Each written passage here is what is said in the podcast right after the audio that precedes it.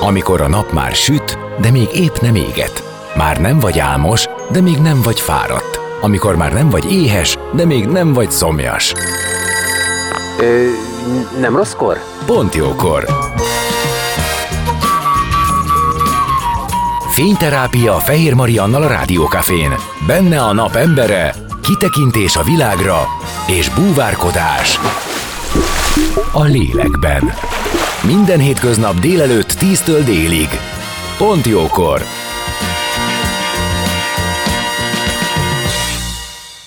Szép napot mindenkinek, már is kezdünk, és a mai nap embere Érchegyiné futó Csilla óvodapedagógus lesz, aki már gyerekkorában maga köré gyűjtötte a kicsiket. Tudta, hogy óvónő akar lenni, és lelkesen készült a pályára. Három gyakorlatban eltöltött év után főiskolai, később pedig környezeti nevelői diplomát, majd zoopedagógiai végzettséget szerzett. Elhivatottsága és szakma iránti szeretete nem ismer határokat. Állatasszisztált foglalkozások, terápiás kutyákkal, saját kis növénykert és kis kisállatok, katica vendéglő, sünlak az óvodai életbe ilyen színfoltokat hoznak, mint nap. Környezet és szeretet tudatos szemléletét adja át, tanítja meg a kicsiknek, rajtuk keresztül pedig a szüleiknek is. És úgy alakul, hogy a, a mai műsorba az életünk dolgai vendége, Gáspár Zsófi, az Óbudai Kutyás Egyesület elnöke is itt lesz már 10 órától, ők együtt jönnek Csillával, hiszen nekik is van közös kapcsolódásuk, és aztán szó lesz a Sziget Fesztivál alatt a kutyások életéről, arról, hogy a fesztivál után hogyan segíthetik majd a visszatérés lehetőségét, de arról is, hogy amúgy kutyabarát a sziget. Szóval, hogy most egy ilyen edukálós, állatos kutyás műsorra számítsatok. Zene után már is kezdünk, maradjatok. A napembere. Most jöjjön valaki, aki tényleg valaki.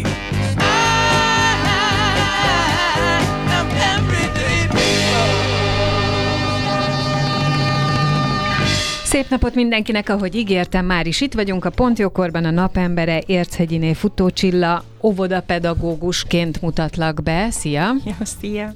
És ahogy mondtam, ez egy kicsit ilyen hibrid adás, már a következő óra vendége Gáspár Zsófi, az Óbudai Kutyás Egyesület elnöke is itt van. Szia! Jó reggelt mindenkinek, sziasztok! Mert hogy ti együtt is jöttetek, hiszen nektek is van összefonódásotok, illetve azt mondtam, hogy ez most egy kedves élettörténet, edukálós, szigetes kutyás műsor lesz. Szuper. Úgyhogy én kezdeném ö, Csillával. Ö, a felvezetődben elmondtam, hogy gyerekkorodtól tudtad, hogy ö, óvónő szeretnél lenni. Ez így van. De azt tudtad, hogy gyerekekkel akarsz foglalkozni, vagy azt, hogy óvónő lenni? Azt, hogy gyerekekkel szeretnék foglalkozni. A házban, ahol laktunk, ott rengeteg gyerek volt, és nekem az mindig nagyon szórakoztató volt, hogy nyári szünetekben így összeverődtünk a különböző családokból, és ott együtt bandáztunk. És akkor te ott, mint egy ilyen gondoskodásképp magad köré gyűjtve őket, figyeltél arra, hogy jó legyen a hangulat, hogy legyen megfelelő program, hogy ezt vezet, mert hogy érted, te olvastam ezt, hogy már tíz évesen ez egy, ez egy szórakozás volt, de hát te is gyerek voltál. Én is gyerek voltam, de és még azt sem mondanám, hogy különösebben vezéregyéniség voltam, csak valahogy jó volt együtt lenni, és abban nagyon jól éreztem magam ebben a helyzetben és, és aztán, mikor elkezdett az ember gondolkodni, mm. hogy na, négy év múlva, mert akkor ez egy ilyen fura dolog volt, hogy 14, 14 évesen már el kell dönteni, mm. igen, akkor, akkor valahogy ez volt az első. Azt tudtam, hogy gyerekekkel, vagy pedig állatokkal. Ezt lehet És akkor ötvözni, ez a kettő is szerencsésen találkozott. igen, igen. Én mindig, hogy mondjam, irigylem azokat, akik akiknek ilyen elhívódás érzésük van, akik ilyen kategórikusan tudják, hogy merre haladjanak. Miközben nagyon vallom, hogy mindenkinek az életében meg lehet találni a gyerekkorba a gyökerét annak, amit szeret csinálni. Ez most nyilván arra vonatkozik, hogyha olyat csinálsz, amit szeret. Tehát annak valahol ott van a gyökere. Valahol ö, volt rá egy ilyen szeretetteljes emlék, vagy valami. De hogy ez szerintem egy ilyen nagyon jó dolog, mert ez a szívből ö, csinálni, elhívódva csinálni valamit, az, az egy olyan elég komoly értelmet ad az életnek. És hát azért a te pályád sem egy séta galop, vagy egy leáll bányálom. Gondolom nagyon sokat változott az is az elmúlt x évben. Valaha volt olyan, hogy azt mondtad, hogy oké, okay, ebben is ki lehet égni, és nem csinálod? Nem, soha nem volt. Illetve szerencsésnek érzem magam, mert azért el lehet ebben fáradni. Tehát hát, hazudik, aki azt mondja, hogy imádom a gyerekeket, és akkor ez egy ilyen állandó hőfokon működik. Amikor az első ilyen elfáradásom volt, akkor született a lányom, tehát akkor volt három év Elfáradtál mások gyerekeibe, akkor jött a saját. Így van, de ez egyébként nagyon sok pluszt hozzátett utána a pályámhoz, hogy én is anya lettem. Aztán, amikor jött egy második ilyen elfáradás, akkor tagóvoda vezető lettem, és egy másik munkakörbe kerültem.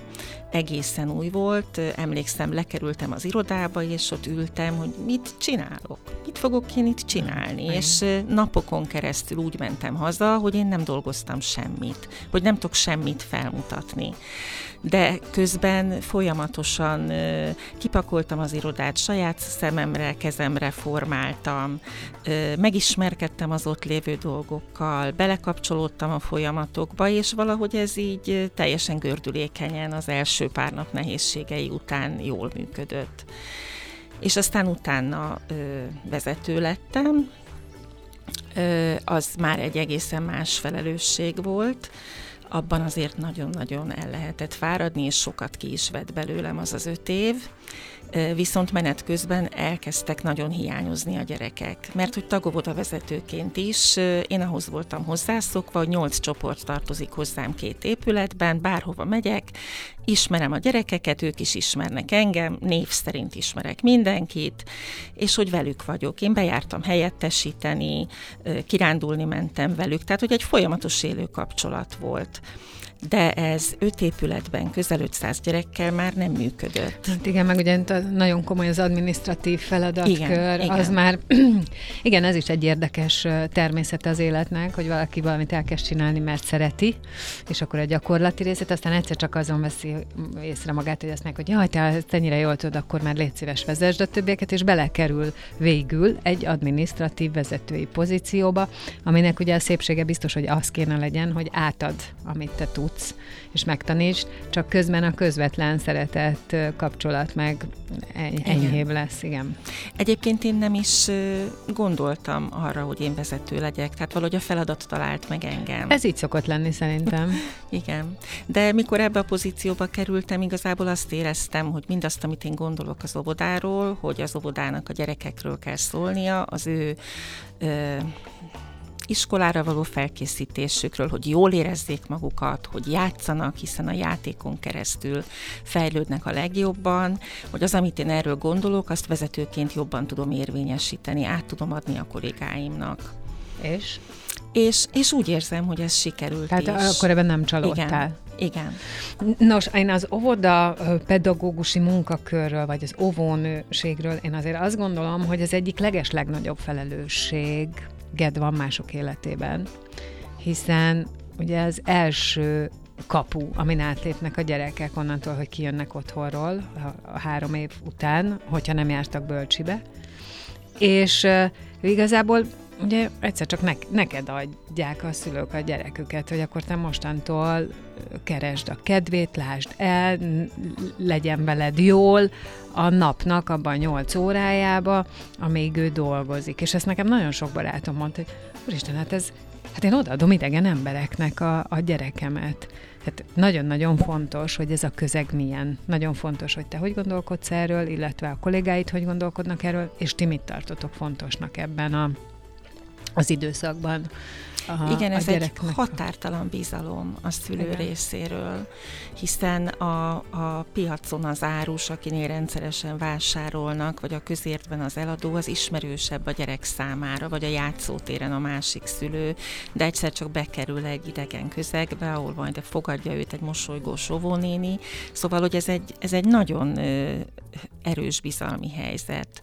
És én azt szoktam mondani beszoktatás előtt is a szülőknek, mert nagyon-nagyon izgulnak, és mindenki azt hiszi, hogy az ő gyereke az egyetlen, aki most óvodás lesz, hogy, hogy azzal tudnak a legtöbbet segíteni a gyereknek, hogyha ha őszintén elhiszik azt, hogy a gyereknek itt jó lesz. Mert hogyha a gyerek érzi rajtuk a bizalmat, akkor, akkor sokkal könnyebben fogja venni ezt az akadályt. Igen, de ez az kell, hogy a szülő val- valóban bizalommal legyen felétek. Igen, igen. Uh, viszont azt is gondolom, hogy nektek meg egy hatalmas, uh, nem is tudom milyen feladat, mert azon túl, hogy uh, kapsz X gyereket, és erre készültél, és ezt szeretted volna, de te kapsz X családot, X történettel, nem? Igen. Igen. Szóval ott, ami a gyerekkel, amit a gyerek hoz otthonról, azt neked lehet, hogy az a legjobb, ha te leveszed, hogy mi zajlik, mi történik, hogy jó neki, hogy tudsz, hogy tudsz vele kapcsolódni, ha baj van, hogy tudsz neki segíteni, ha valami iránt érdeklődik, azt, hogy tudod kibontakoztatni. Szóval, hogy nagyon sok mindent kér szerintem ez a, ez a pálya az embertől. Így és van. ahhoz képest meg lehet, hogy nem feltétlenül tudjuk ezt pontosan jól, és nem tudom, hogy mennyire van megbecsülve minden értelemben, de gondolom, hogy nem, nem feltétlenül kiemelkedő a megbecsültsége. Hát az óvoda, óvonői óvodapedagógusi pálya megbecsültsége az nagyon sokat csökkent az utolsó években.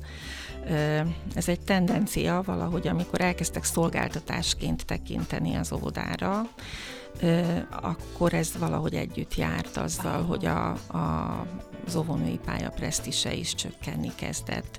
Miközben, ahogy mondtad, ez valóban egy, egy megalapozó jelentőségű korszak.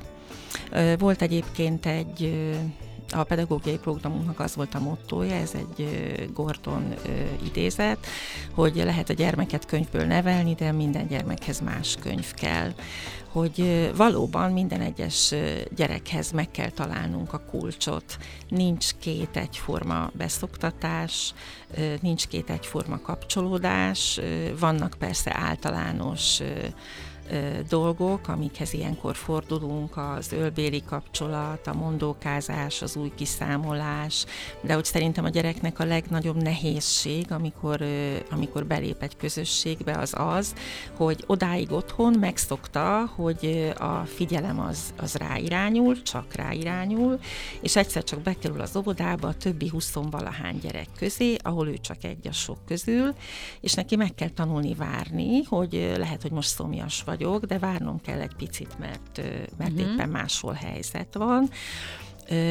Tehát talán ez okozza a legnagyobb nehézséget, én, én úgy látom, hogy, hogy nem ő lesz a figyelem középpontjában, hanem, hanem ő is csak egy a sok között a közösség tagjaként. Hát igen, de ilyen értelemben ugye pont ezt kell megtanulni, hogy együtt élni másokkal, igen, alkalmazkodni, igen. figyelni, felmérni, és így tovább. Igen. Hát pont ez a, a, az életbe való kilépésnek az egyik alapja.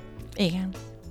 És erre a legjobb az óvoda, illetve az óvodai játék, mert játék alatt mindent megtanul, azt is, amit, amit kívülről, külső szemlélőként az ember nem is gondolna.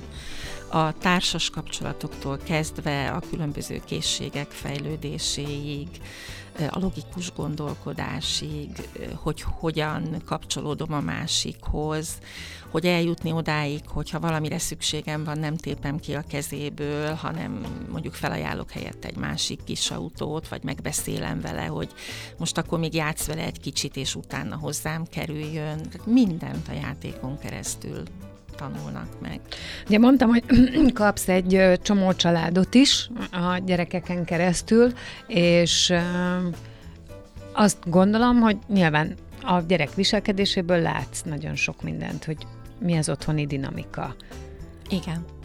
Na most erről lehet neked véleményed, gondolhatod azt, hogy ez jó, ez rossz, ö, nyilván tehetsz ebben megerősítést a szülők felé, de hát biztos, hogy van ebben egy határ, amit tartanod kell, nem? Tehát, hogy meddig van kompetenciád visszajelezni valamiről, amit te a gyerekkel látsz, és gondolod, hogy ez egy következmény.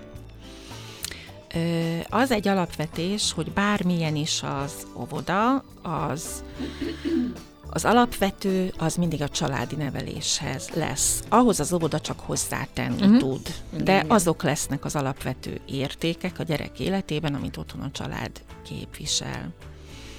Én azt gondolom, nincs értelme másképp állni a családokhoz, csak őszintén. Tehát, hogyha látok egy problémát, a gyerek a legfontosabb az óvodában. Ha látok egy problémát, akkor kutya kötelességem ezt őszintén megbeszélni a szülővel. Akkor is, hogyha esetleg kellemetlen, uh-huh. mondjuk ha az okokat keresem, hogy ez egy kellemetlen beszélgetés lesz.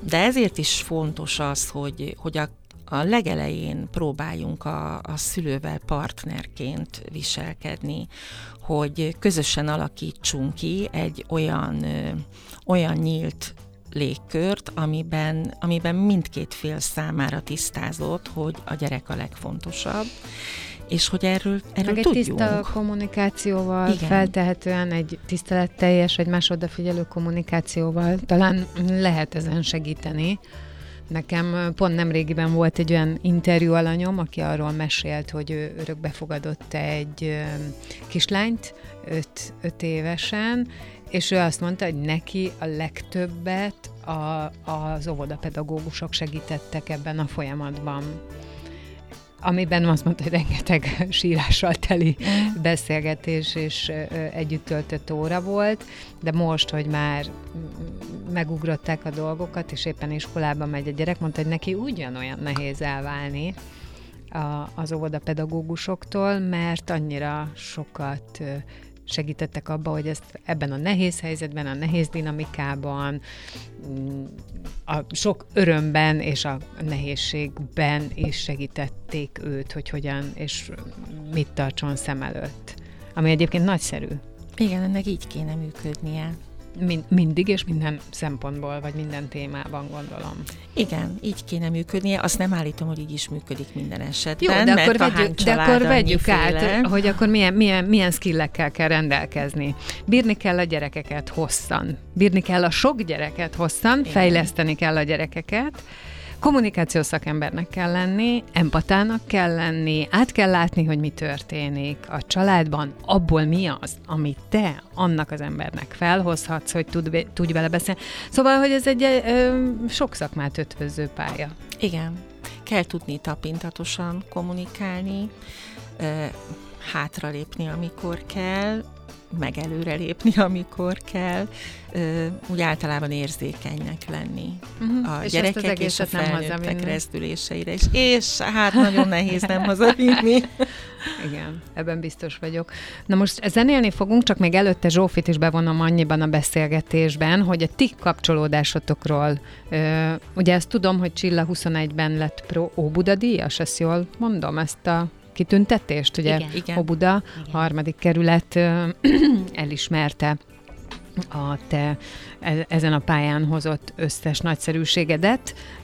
Zsófinak meg ugye van a harmadik kerületi önkormányzathoz köze ugye, Kutyás téren is, szóval ti hogyan kapcsolódtatok? Igazából úgy, hogy az Egyesület amikor megalakult, akkor leszögeztük, hogy mi mivel fog foglalkozni, és elkezdtem a munkát azzal, hogy ugye biztonságossá kezdtem tenni a kerítéseket a kutyafuttatóknál, kiszedem a régi játékokat, elkezdtem a hajléktalanok kutyáját segíteni, elkezdtem olyan dolgokat csinálni, amely picit a óbudai infrastruktúrát ö, emeli, és jobbá és jobbá teszi, és ö, egyszer csak, amikor már minden elkezdett futni, akkor gondolkoztam azon, hogy az edukációval mi legyen, uh-huh. hogy mhm. hogy megyünk iskolákba, hogy megyünk óvodákba, és hát nem kellett messzire mennem, mert Csilla abban a házban lakik, ahol én, és lementem a harmadikra a földszintre, és tulajdonképpen bekopogtam hozzá, és azt mondtam neki, hogy Csilla, segíts. És Csilla azt mondta, hogy ez fantasztikus, mert hogy képzeljem el, hogy ő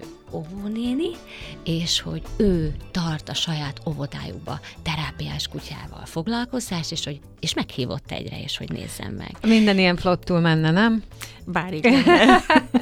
És akkor most pedig én természetesen becsempésztem Csillát az Óbodai Kutyás Egyesületbe, úgyhogy most már lelkes tagunk, és ő fogja vinni szeptembertől az OVIS programot, és akkor az, az Egyesület tudja támogatni, szerzünk terápiás kutyákat, a Csillának gyönyörű programja van, és hát ő ért a, a, a hat év alatti gyerekekhez a legjobban szerintem a kerületben.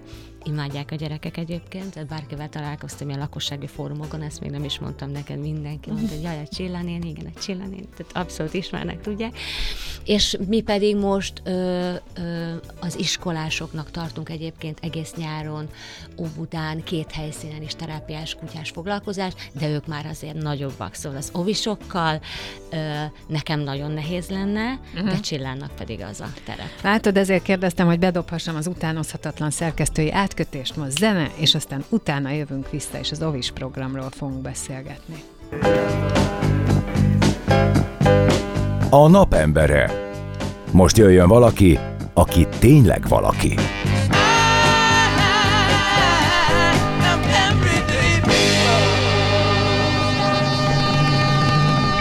Valakik, Érchegyiné Futó Csilla, óvodapedagógus, illetve Gáspár Zsófi, az Óbudai Kutyás Egyesület elnöke. Vannak itt velem, és bocsánat Csillának, csak és ennyi titulusát mondtam, pedig hát rengeteg mindent is felsorolhatnék, de egyébként a jelen állapot az az, hogy te már nyugalmazott óvodapedagógus vagy, ellenben állatasszisztált programoddal te részt veszel egy óbudai óvoda életében. Szívesen tartok kutyás foglalkozást bármelyik óvodában, ahol erre igényt tartanak és hívnak. Jó, akkor nézzük át ezt a részedet, én azt gondolom. Tehát Jó. magával, az állatasszisztált adaptált programmal hogyan találkoztál, egyáltalán az állatszeretetedtől indulhatunk, és aztán utána én kitérnék erre, hogy ez a program hogy is néz ki, meg jó. mit hoz magával, jó? Jó. Úgyhogy kezdjük, hogy a gyerekeket gyerekkorból, állatokat? Az állatokat is gyerekkorból, talán három éves lehettem, mikor haza akartam hozni a nagymamámtól a zsebemben egy egér családot. Jaj, de amit anyukám sajnos... a zsebedben egy egér család. amit anyukám sajnos megakadályozott. hogy, hogy.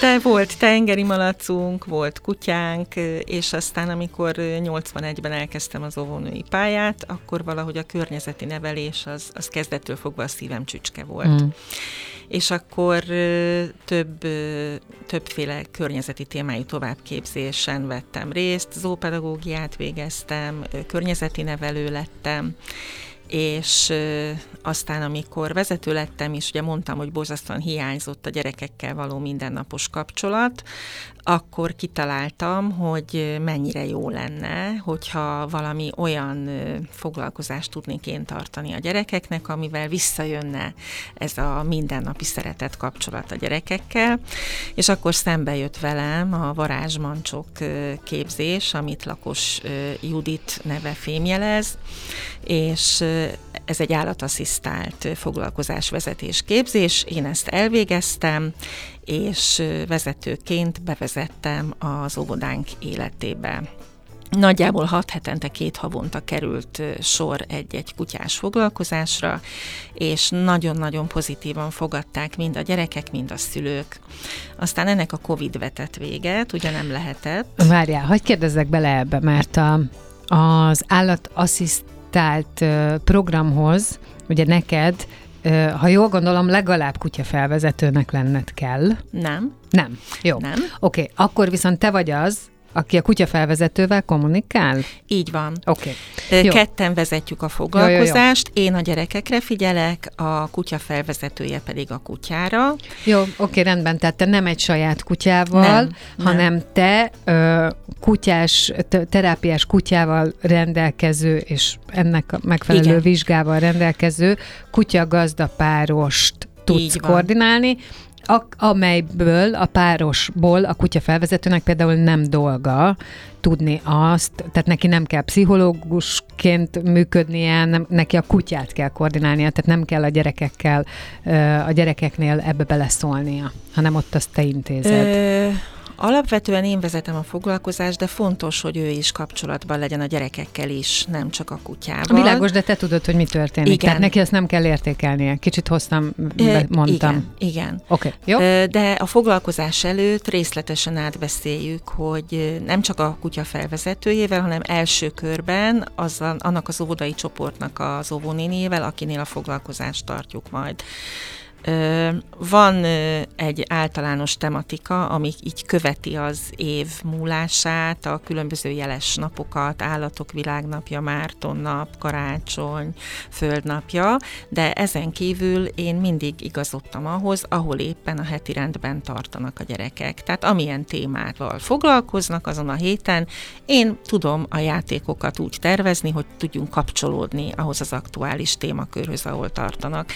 Egyeztetek az óvodapedagógussal, egyeztetek a kutya felvezetőjével, nagyon fontos uh-huh. a kettőnk közötti szoros együttműködés, hogy már teljesen felkészülten fogadjuk a gyerekeket, amikor megérkeznek a foglalkozásra. Erre is épül a módszertan, hogy ketten vagyunk azon a foglalkozáson, ketten irányítunk. Én a gyerekekre figyelek, a kutya felvezetője pedig a kutyára. De akkor köztetek kell, hogy legyen kapcsolat. Közted igen, és a kutya igen. között? Az is fontos.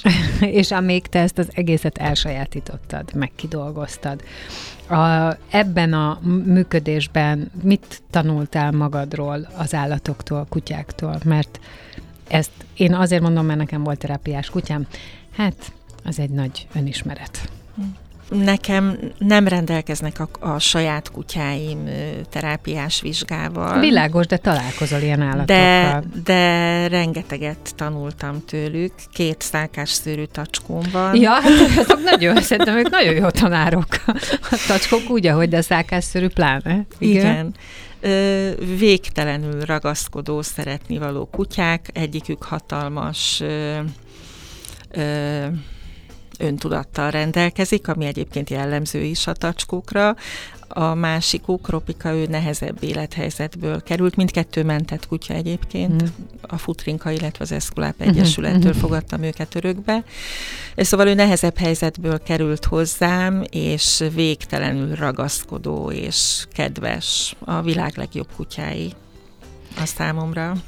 Azt mondják, hogy a kutyáknak általában gazdájuk van, a tacskóknak van kiszolgáló személyzetük, remélem, hogy nem sértődik meg senki, aki tacskós. Én nem vagyok az, csak a tacskósoktól hallom ezt, mm. hogy ez az öntudat, ez az, hogy ő egyébként tudja, hogy mi fog történni az életbe, és ebbe be is állít mindenkit. Hát határokat kell szabni határokat kell szabni, egyébként ebben meg nagyon-nagyon hasonlít egy óvodai csoporthoz, Na. hiszen az óvodai csoportban is kereteket kell meghatározni ahhoz, hogy jól működjön. Szerintem a kutyás életmódban is kereteket kell szabni, mert bármennyire is imádom a kutyámat, azért tudja mindenki, hogy hova, meddig lehet elmenni. Tehát neki is vannak otthon szabályok, amiket be kell tartani.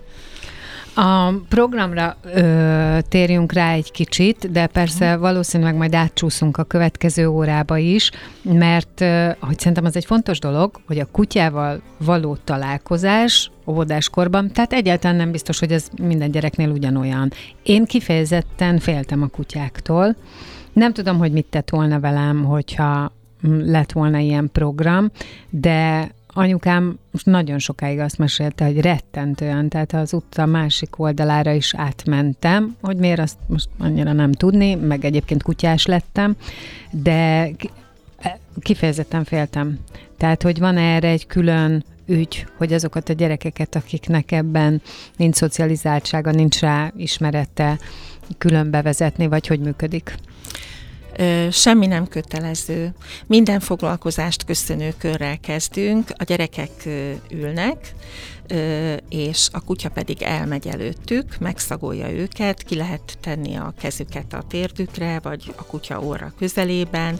Aki nem akarja, annak nem fontos, semmi nem kötelező.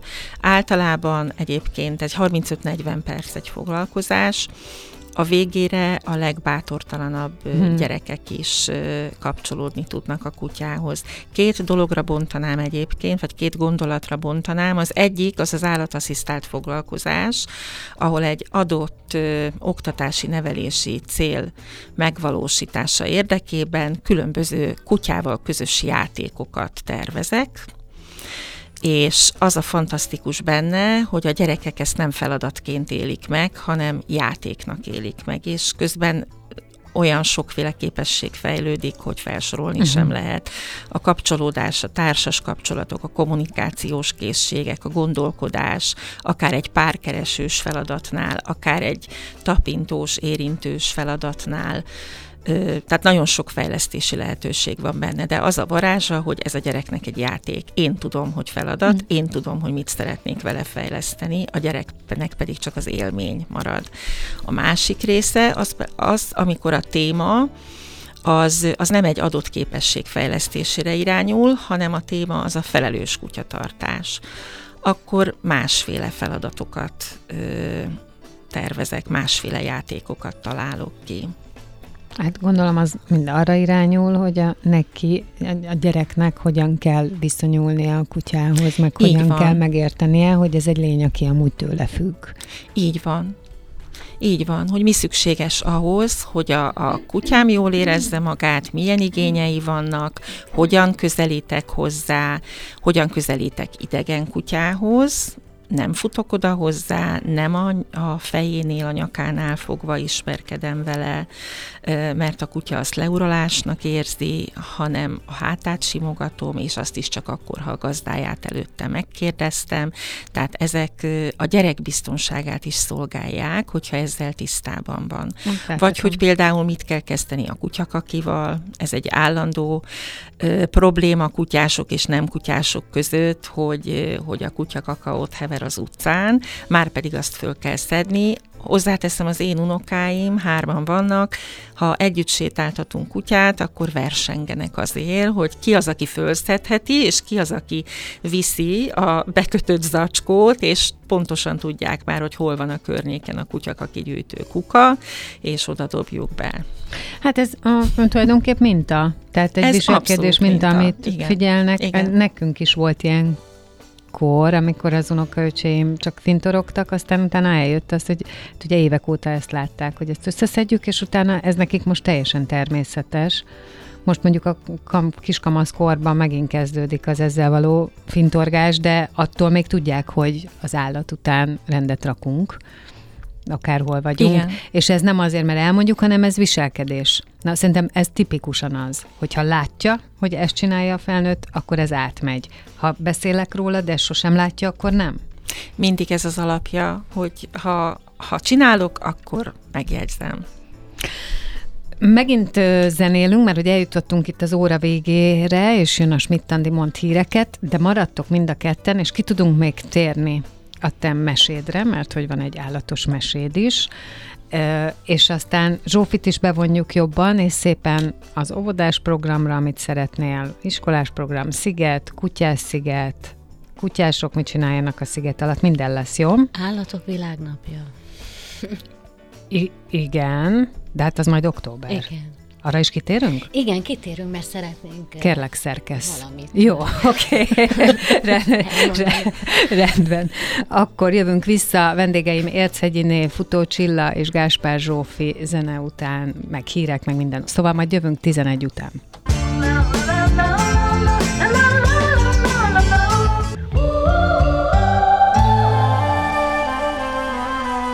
Az elhangzott műsorszám termék megjelenítést tartalmazott.